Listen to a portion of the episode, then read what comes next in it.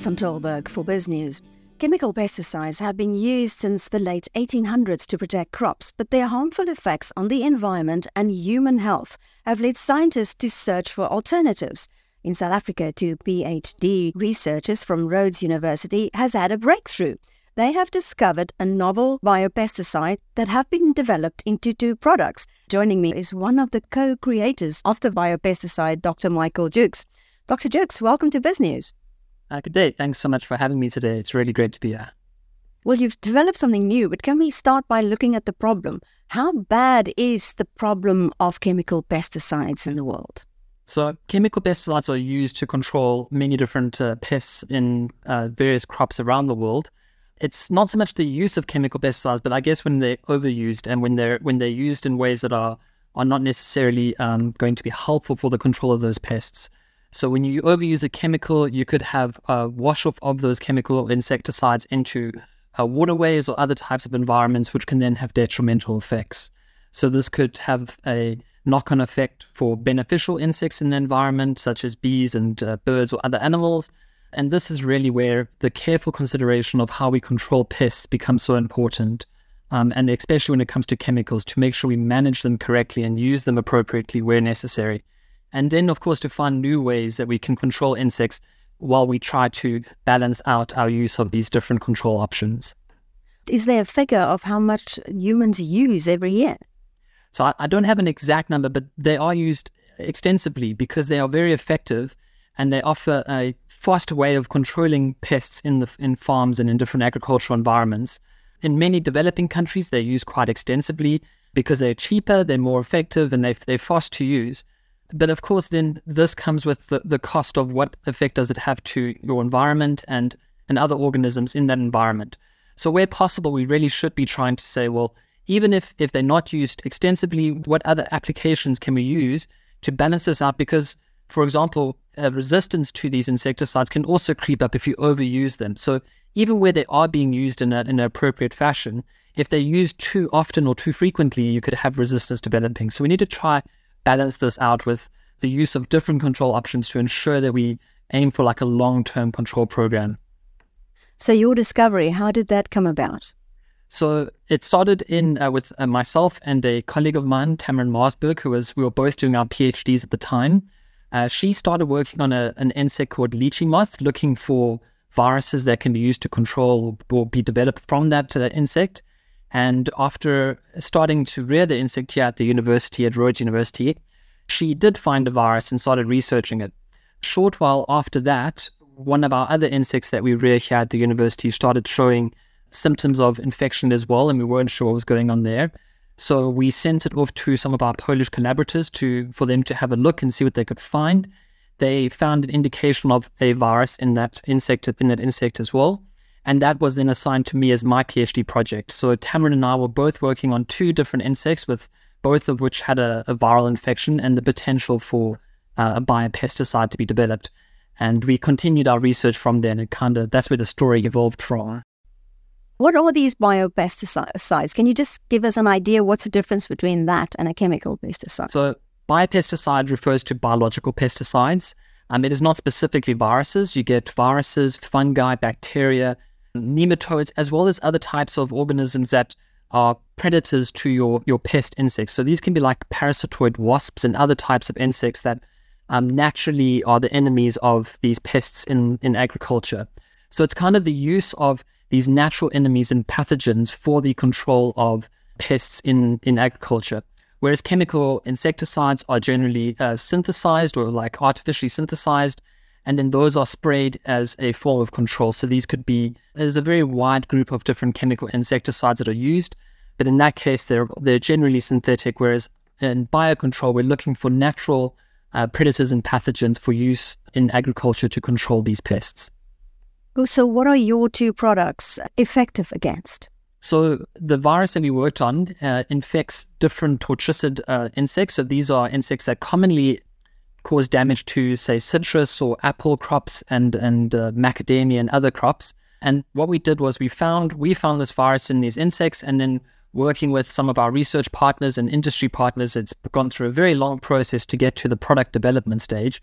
But as a result, it's been formulated into two products. One's called CodlMax, and that will be um, marketed for control of a pest called codling moth in apple. And this is a major pest in South Africa, in Europe, and in North America.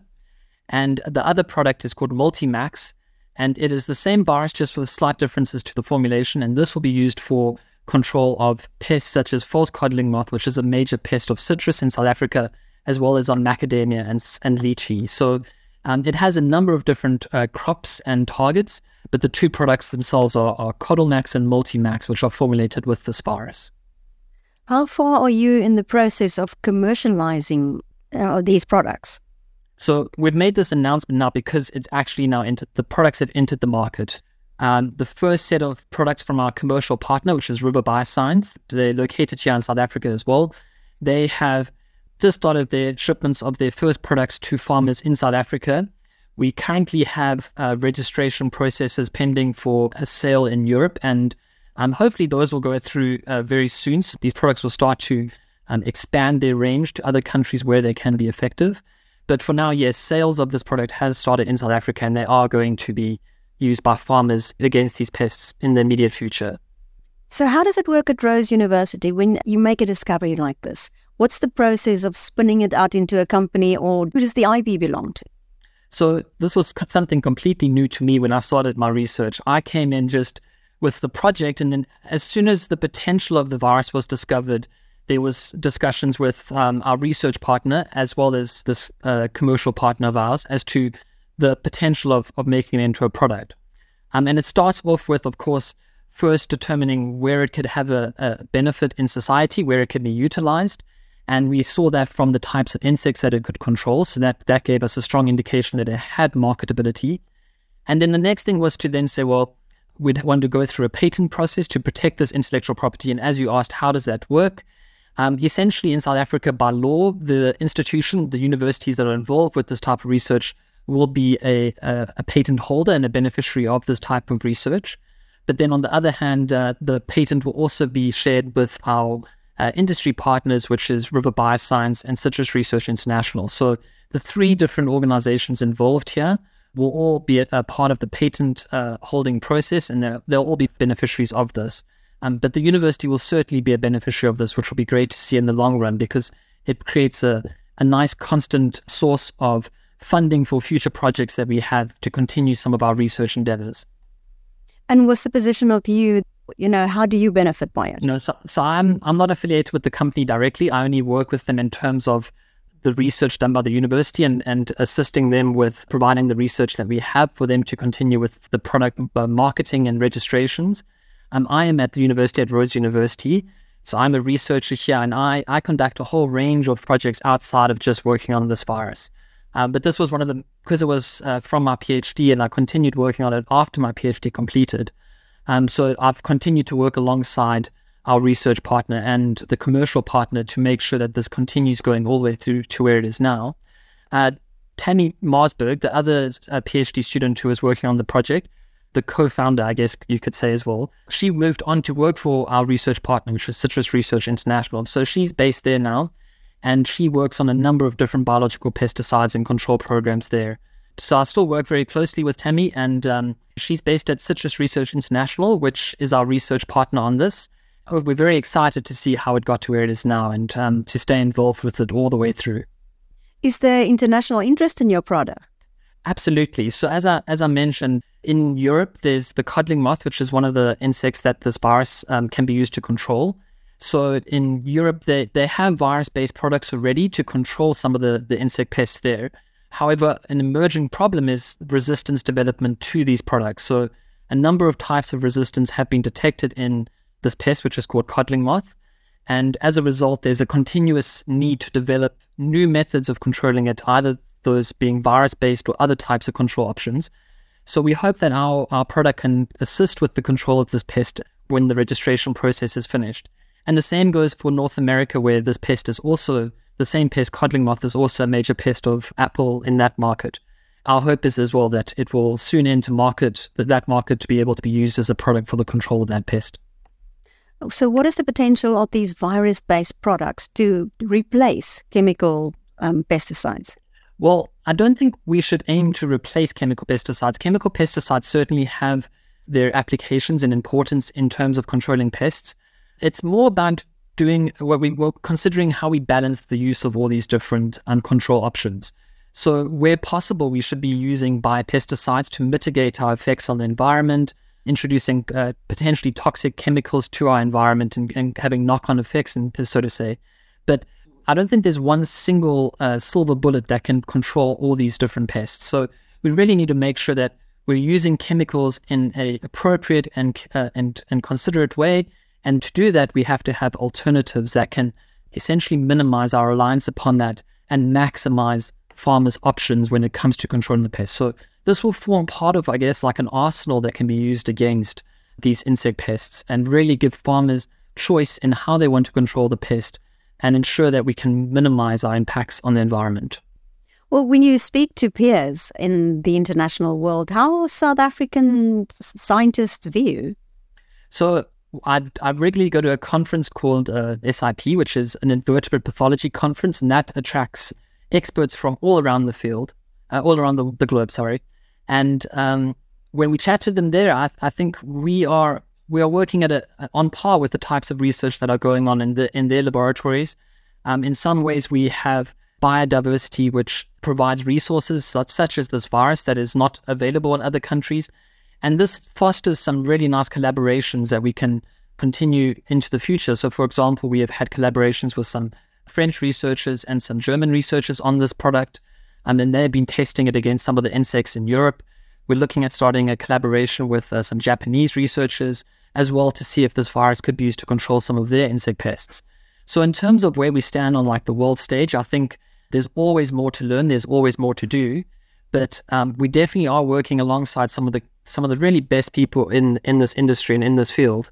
And um, the recent conference that I went to, I spoke to them again, and, and it's really great to see what's happening and to be able to participate at this level. Do you think South Africa has the means to commercialize these products and make them for industry? So, absolutely. Um, our commercial partner has been producing virus based biopesticides for 20 years now. So, they have the knowledge, they have the background, they have the expertise, the, the systems in place to do this. They currently produce two other virus based biopesticides for the control of two pests, one in citrus and one which is a, is a, a pest of many different crops. And those they've been producing for, as I say, 20 years now. So, they're bringing this industry background uh, experience to help us where we don't have that type of experience. We don't have the, the know how on how to produce these products on a large scale like they do. So we basically provide the research and um, the, the experience in terms of te- technical input, and then they take care of the, the more commercial aspects of it. And they have now signed uh, agreements with uh, international distributors to start providing this product to European markets and other uh, international markets. Um, so I think it's South Africa really is in a good place to be uh, performing this kind of work and this type of uh, working on this type of industry. So, what's next for you? Are you going to continue working on this um, virus? Uh, absolutely. So, we we currently work on about four or five different viruses, baculoviruses, some of which are commercial products already, and others which have not been commercialized yet. So, there's always a, a hope that those ones that haven't yet entered into a commercial environment will one day get there, and ultimately all to help uh, improve our methods of control of pests in agriculture and minimize our detrimental impact. We also conduct uh, a number of experiments on how we can improve these existing products. So it's not just about bringing new products to the front, it's also about how we can take existing products and maybe find ways of changing formulation or adjusting the way we spray and, and how we approach our spray programs to improve their use in the field and, and maximize their efficiency. Um, and those are all ongoing types of research that we work on here at, at Rhodes University. Well, Dr. Michael Jukes from Rhodes University, thanks so much for speaking to us. Thank you very, very much. It's been absolutely fantastic.